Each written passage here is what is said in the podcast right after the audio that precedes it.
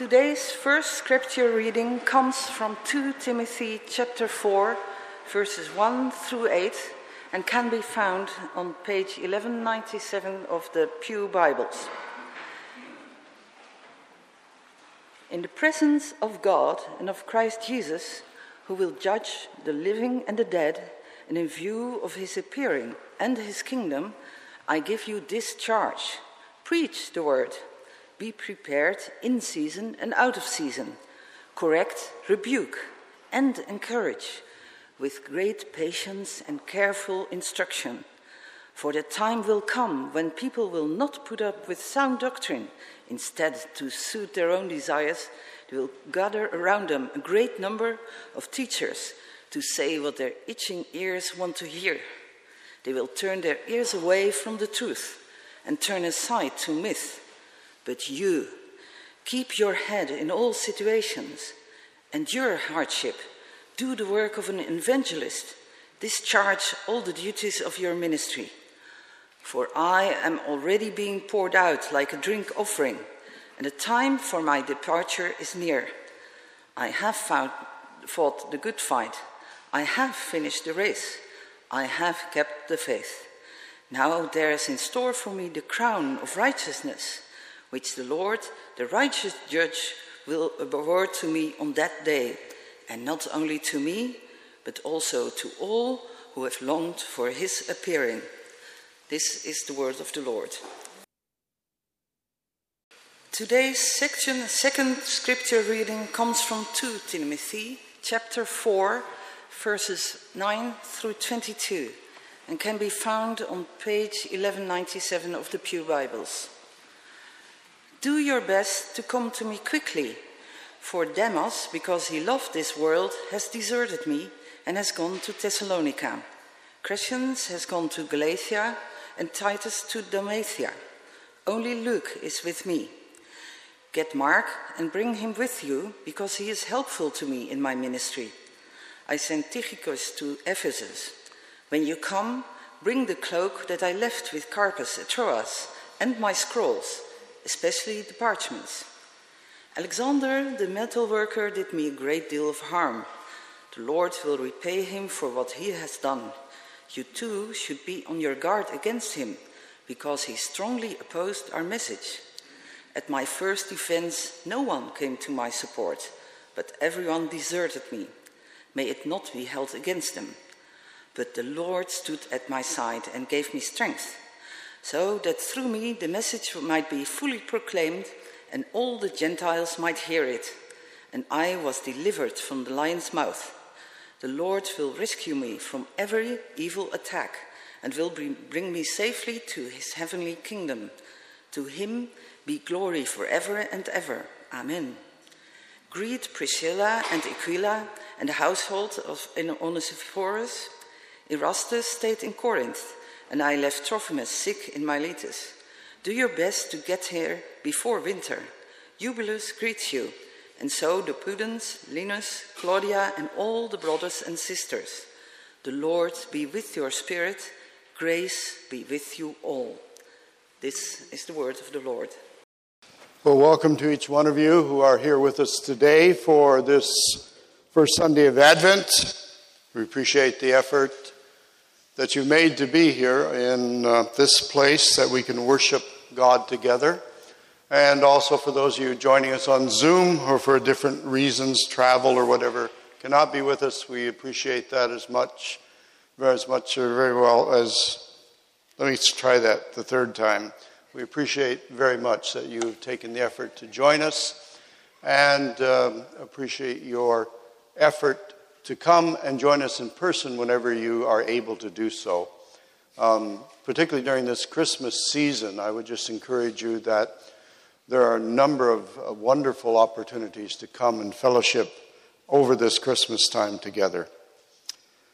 Today is um, a special day in the sense is my wife is back here. This beautiful woman, if you don't recognize her, uh, she's just worked through six weeks of shingles and is back with us, so I'm deeply appreciative of all of those of you who prayed for us. We appreciate that deeply.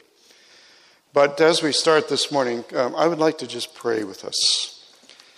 Father, we thank you that as we come into this morning, rapidly moving to afternoon, we are very much aware that we need you. We live in a time and space which is uniquely ours. And yet at the same time, we so need you. And I ask this morning that you come in that way that only you can do. Speak to our minds and speak to our hearts, speak to the very depth of our soul. For Lord, we come to church to worship by singing and by having communion together and by praying and all of these wonderful things that you've given us through which we can adore you and worship you and give you part of the praise that you deserve. But ultimately, Lord, if we're very honest, we come because we want to experience you. And we ask you now in Jesus' name to be here with us in a very tangible way. In Jesus' name, amen. This morning, I want to finish this sermon series from the book of Second Timothy. This is the fourth sermon. If you've not been able to listen to the others, I, they are on the church website, and I'd encourage you to look there. this letter, of course, is a very important letter in the New Testament because, as far as we understand, it is Paul's last writing. And in that sense, it's quite different from the other writings, which seem to be kind of a logical, almost as a lawyer laying out an argument and showing us how to move and how God has dealt with sin through the sacrifice and the sending of his son Jesus, and how by faith and through by grace through faith as we accept as we trust and realize that that death was specifically for us where he jesus took our place and god the father placed upon him all of our guilt on the cross that you and i could be forgiven and declared justified or no longer guilty. And then as god's spirit enters our soul and we hear sense him crying out, Abba, Father, and our heart, our spirit, the depth of us respond to him, Abba, Father. And he has transferred us into his kingdom. And so he talks and he writes about these very important things. And he, at the last words, he, in chapter one, we talked about living in the will of God and how Timothy, he desires for him to know, experience the will of God, and tells him how he is confident that he's able to do so. And then in chapter 2, it's about making disciples or being, living as a disciple. And he tells him, this is what you should do, and here is how it will progress in your own life. And then chapter 3 is talk about living in a present day world, which here he declares as the end days. How we then therefore live. Now in chapter 4, you see, chapter 3, by the time you got to that, it's almost if Paul's in the middle of the message says, Now, Timothy, if you've not gotten anything else I've said, listen to chapter 3 because this is where you're living, this is where you're, what you're doing, and this is the ministry you have in this day and age. So, what do we do at chapter 4 if that's the main point? Chapter 3, I mean. Well, chapter 4 is like it's like being an older father or grandfather. You know, and the kids come to visit and you get and you get to the point where you say, and by the way, there's just one more thing. Or I don't do it here in Switzerland so well. I do remember having, when we lived in Austria, having particularly a German friend. And maybe it was only from their part of Germany but he would call and talk with me on the telephone. And we might talk for five minutes, we might talk for 20 minutes. But at the end of the conversation, just as he was just about ready to say, Tschüss, Wiederschauen, Wiederhören, just it was, ah, oh, es gibt noch nur eine kleine Sache. there's just one more thing. And of course, that was the main reason that he had called. And that part of the phone call might go on for an extended time. I think that is an introduction to chapter 4. Ah, Timothy, just one more thing. And he, as, he, as it's written here, he says, in the presence of God and of Christ Jesus, who will judge the living and the dead by his appearing and his kingdom. And then he says, I charge you.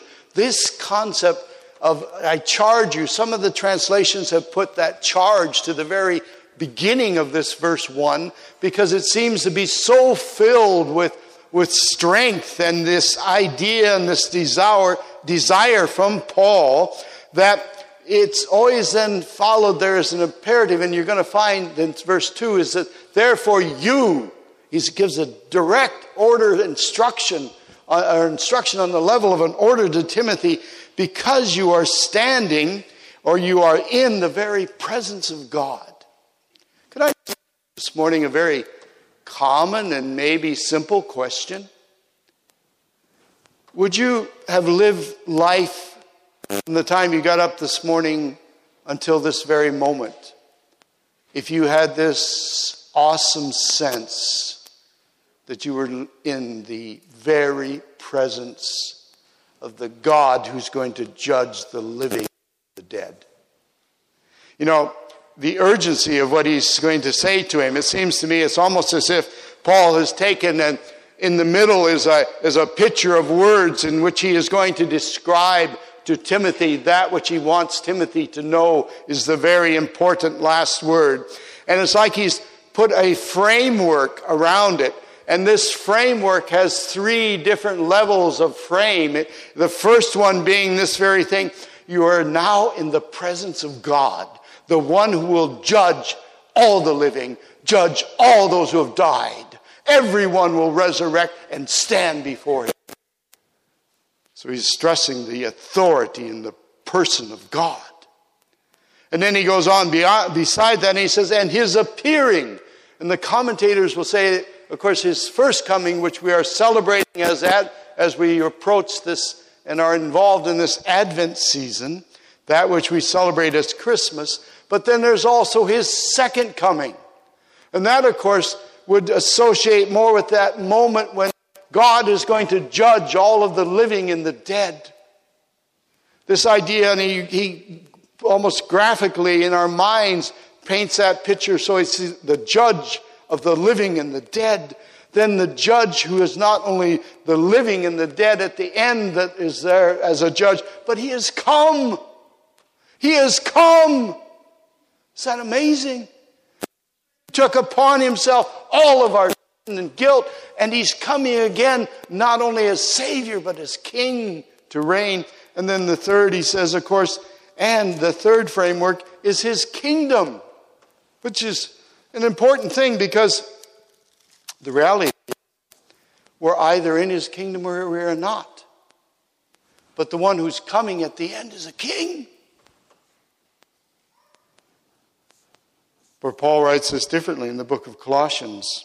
Let me read to you a few verses there. It says, May you be strengthened with all power according to his glorious might, for all endurance and patience with joy, giving thanks to the Father who has qualified you to share in the inheritance of the saints in light. Listen to verse 13. He has delivered us from the domain of darkness and transferred us to the kingdom of his beloved Son, in whom we have redemption, the forgiveness of sins. He's going to judge everyone. He has come once as Savior, the second time as King. And because He is offering us opportunity to be part of his kingdom. It's an incredible authority of God.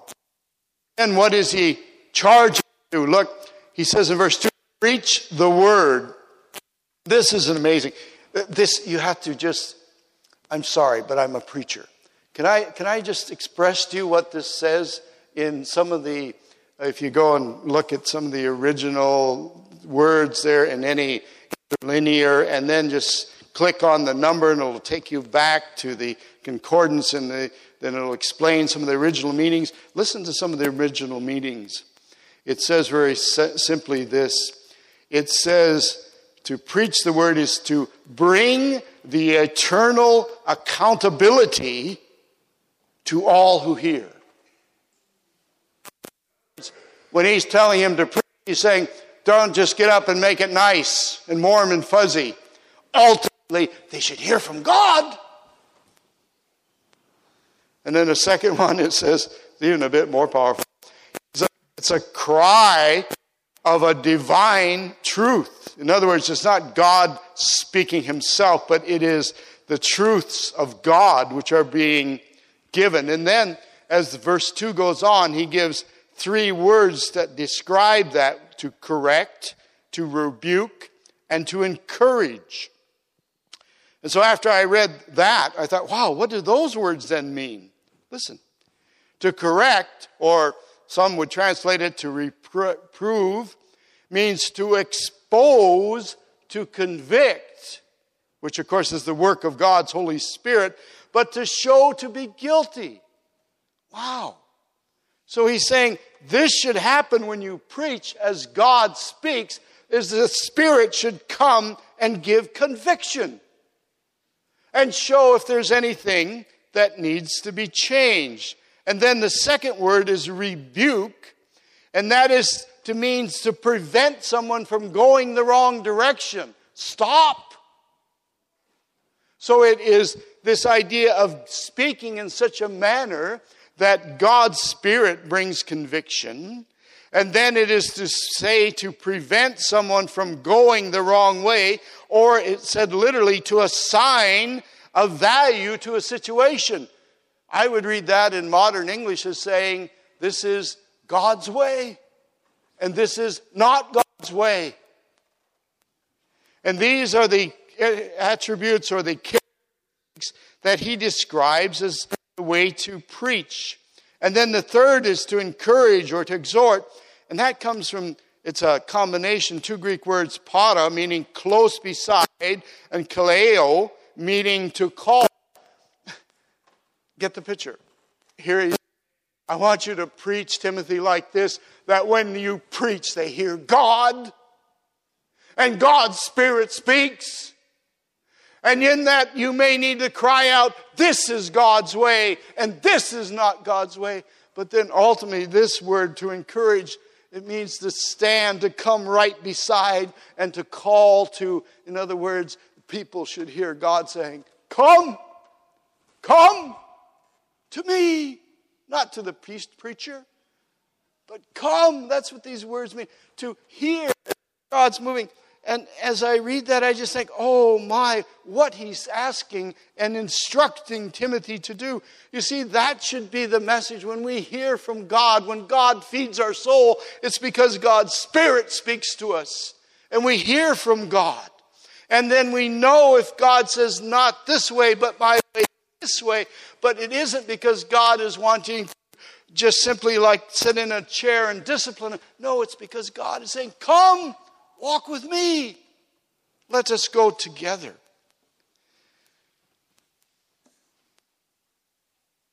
And that's two verses of 22. And my um, would just go on and say to you very quickly I think those are some very important things that Paul is sharing with Timothy. Now we have an idea of what he is saying, and but then he says and says and explains in verses three and four why this is important. He says the time is coming when people will not endure sound teaching, but having and listen to this one. I like this. Hard to believe that he uses terminology, but they have itching ears. And actually, that word is also used in verse 4, which is very good. They will either, their ears will turn away from, or they will no longer listen to the truth. The word is the same in both. This is to me a very interesting idea. Do you know that we can have itching ear syndrome? Isn't that cool? Now, if you're as old as me, I have to, every once in a while, hair and everything grows in very embarrassing places. It's not that. We look what he describes it as being. They will no longer endure sound teaching, and they will literally turn away. If you study the words, it will mean consciously know this is true, and you make a conscious decision to turn away. And then he even repeats that concept again, verse 4 no longer listening or their ears turning away from truth and making a choice to turn to myths. And that word means very simply things that are false but present themselves as being true. Two an itching ear, no longer, I don't like that, what the Bible says. Think I prefer this. The Bible has described that as itching ears.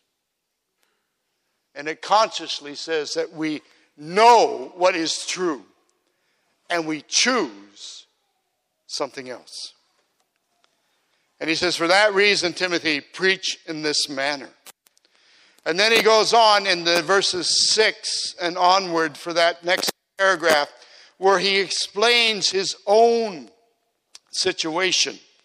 For in verse 5, he has just said to Timothy, That is what is happening in our world, but you be different by the way you are preaching. And then he says, I am being poured out In these few verses, we have a man who knows he's at the end of his life that God has given him on earth. He knows the end is coming. And he, in these few verses, begins to explain to Timothy why that is okay and why it is good. He says, I am being poured out. I really chuckled when I looked up that word because that's like a liquid offering in the Old Testament of wine or fragrance or whatever. It would literally be poured out. The idea it would be poured out of the vessel. And once you pour it out, you've given it. It cannot be taken back. And you know what word in the concordance as you looked in the ones as they defined it? they not only used the Greek, but they went and they gave a beautiful German word because they said the German word seems to express this more clearly. You know what that means? Spenden. Ich habe mein Leben für dem Herrn gespendet. A choice to be poured out for God. Wow, Timothy. And then listen to what he says in verse 7. I have fought the fight, the good fight. I've run the race, and I've kept the faith. Remember in chapter 2 where he said, Timothy, be a soldier. Learn to say no that you can say yes to God. And Paul had again and again learned to say no that he could say yes to God. And at the end of his life, he could turn to Timothy and say, And I have fought the good fight. No regrets. And he could say to Timothy in chapter 2 be an athlete according to the rules of God, run. And he says, Oh, Timothy, I've run to get the prize. I've run according to the rules of God. No regrets. And then, like a farmer that works hard and harvests, he said, I kept the faith. I've taken out the weeds. I've removed the thorns and I have harvested. And then he goes on and says, says even further, and therefore is laid up for me a crown of righteousness, which this judge at the end of time, the living and the dead, he says, This Lord will give to me on that day. And then this lovely final phrase, and not just to me, Timothy, but to all of us who love his appearing and look forward to it. Isn't that an amazing truth? That the same God who led Paul, and the same God to whom Paul would give these words of worship and a sense of no regret is the very same God who loves us and leads us and works his will in our lives. Now, the second half of the chapter, verses 9 through 21. Let me just say very simply in that, it seems to me that what he now moves to in his final closing is he's going to tell Timothy twice Come, come. And look what he says in the first one do your best to come to me soon. And then the next three verses, he talks about people who've left. And he uses the phrase he uses there in chapter 3 they have loved the world more than loving God. And some have gone back, some have gone to their homes, they've gone to different places. Then he also describes those who have stayed, Luke. But then he comes again with this concept when he says in verse 12, When you come. So he said to him the first time, Come as soon as you can. Then he says to him, Why you should come. And the reason is those who were serving, those who were doing it, now have moved. Some Paul has sent to another place to serve. Some have chosen to do something else. What the thing is, is Paul is explaining to Timothy, it's now your turn. Step up. Come. And then he goes on and says to him even further, he says, But when you come, you see, it's, it's like this in chapter 1. He says, Timothy, the call of God, the will of God for your life. Stir up the ashes, get the flame of the calling and gifting of God burning in your life. And here he comes back to him again and he says, Timothy, as you come. You see, why is this important for us? Because our being obedient and responding and going with God does not just impact our own personal lives, it impacts all of those around us. Look who Timothy and what Timothy would bring with him. He says, For when you come, bring with you Mark. That's his name is John Mark, or you can find him recorded, particularly in the book of Acts. And what happened when Paul went on their original missionary journey, they sailed, went to Cyprus, and at Cyprus, Mark was with, he, with Barnabas and Paul, and there Mark went back. And so when it got time to the, have the second missionary journey or the following missionary journey, then Barnabas said, Well, let's take Mark again. And Paul said, No, you remember then a very strong discussion. And then Paul told Silas, Barnabas took Mark. Look at the difference of what Paul says as he says, and when you come, he says, bring with him, with you, Mark. He is very useful to me for the ministry. In other words, Mark had been given a second chance. And now Paul realizes he needs to ex- understand the work of God in a person's life who's been given a second chance. He's had someone come, a Barnabas, who has loved him and discipled him and helped him grow spiritually. And now it's opportunity. And Paul, putting it right at this moment, says, and bring him because he is very profitable to me with ministry. You see, if, if Timothy didn't come, no one could bring Mark. When God asks you to obey, think of those that you will take with you. And then he goes on, secondly, and he says, Also bring the cloak that I left, and also the books and the parchments. Those things keep himself, of course, physically warm. The books may have been writings or scrolls. Parchments may have been scriptures. We don't know exactly. They may have been his own notes. But those things that would not only keep his body, but keep his soul and feed himself spiritually. And then just as we move towards the end of this, of course, there's a warning. But then look what it says of what happened as one after the other left Paul. And Paul says, Timothy, now you come. And he says very simply, May all of them at my first defense, no one came to stand by me. In other words, when he went before whoever the judge or the equivalent was at that point, no one was there. And then he corrects and he says, But the Lord stood with me. See, he started saying, Timothy, do this in the presence of God. And all my life, I've experienced the presence of God. I've run, I've fought, I've finished.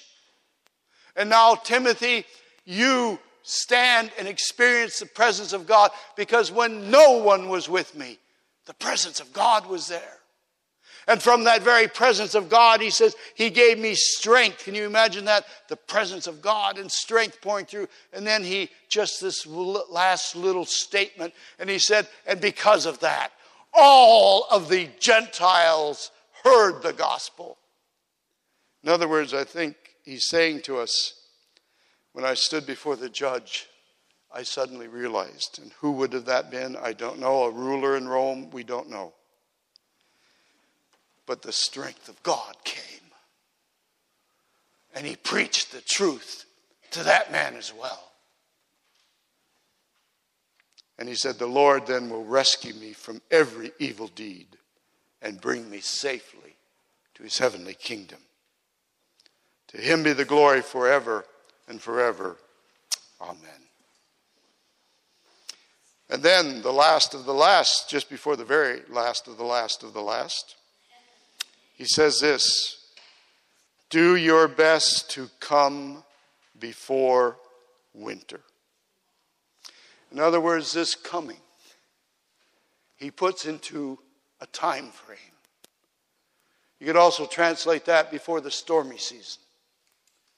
Remember how when he sailed the first that time, how they got caught in the storm because they store, they tried to sail during this period.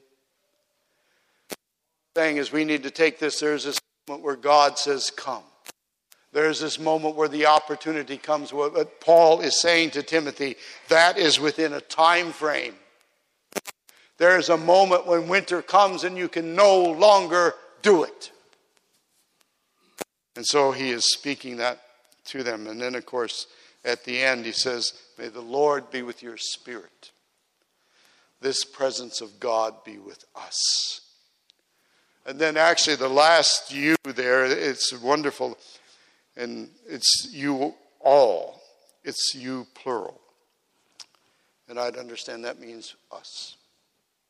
May we experience the grace of God, the literal presence of God working in our lives in such a way that we realize it's God.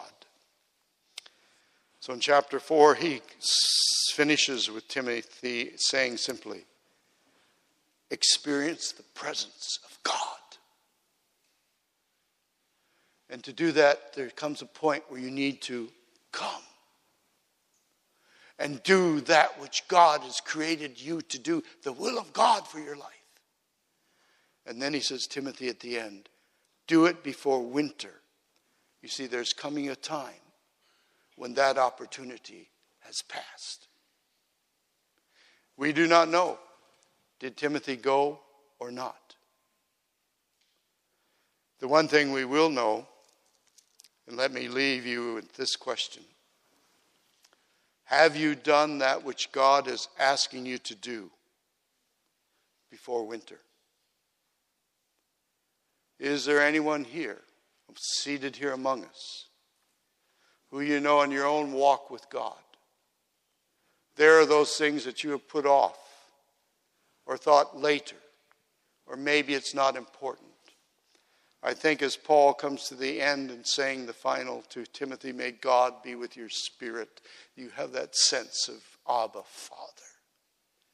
In that presence, and may the grace of God be with you. May you experience the reality of God. But oh, Timothy, Timothy, come before winter. Do it while you can. Let's pray. Father, thank you again for your word and for its truth. And thank you, this letter, as Paul pours out his heart to Timothy, it also speaks deeply to our minds, our souls. And Lord, for each one of us who are seated here today, would your Holy Spirit just go through our minds, go through our hearts, and help us once again to be fresh with the understanding of your purpose and your plan for our lives. And Lord, if there are any of those things that we have put off or we've hesitated from, or like Paul writes in chapter 1, that we have allowed shame to make us step back from, may we, Lord, allow your Spirit to work within us. And may we do all of that. May we come to you before winter. Guide our hearts, guide our lives. We thank you for yourself. In Jesus' name.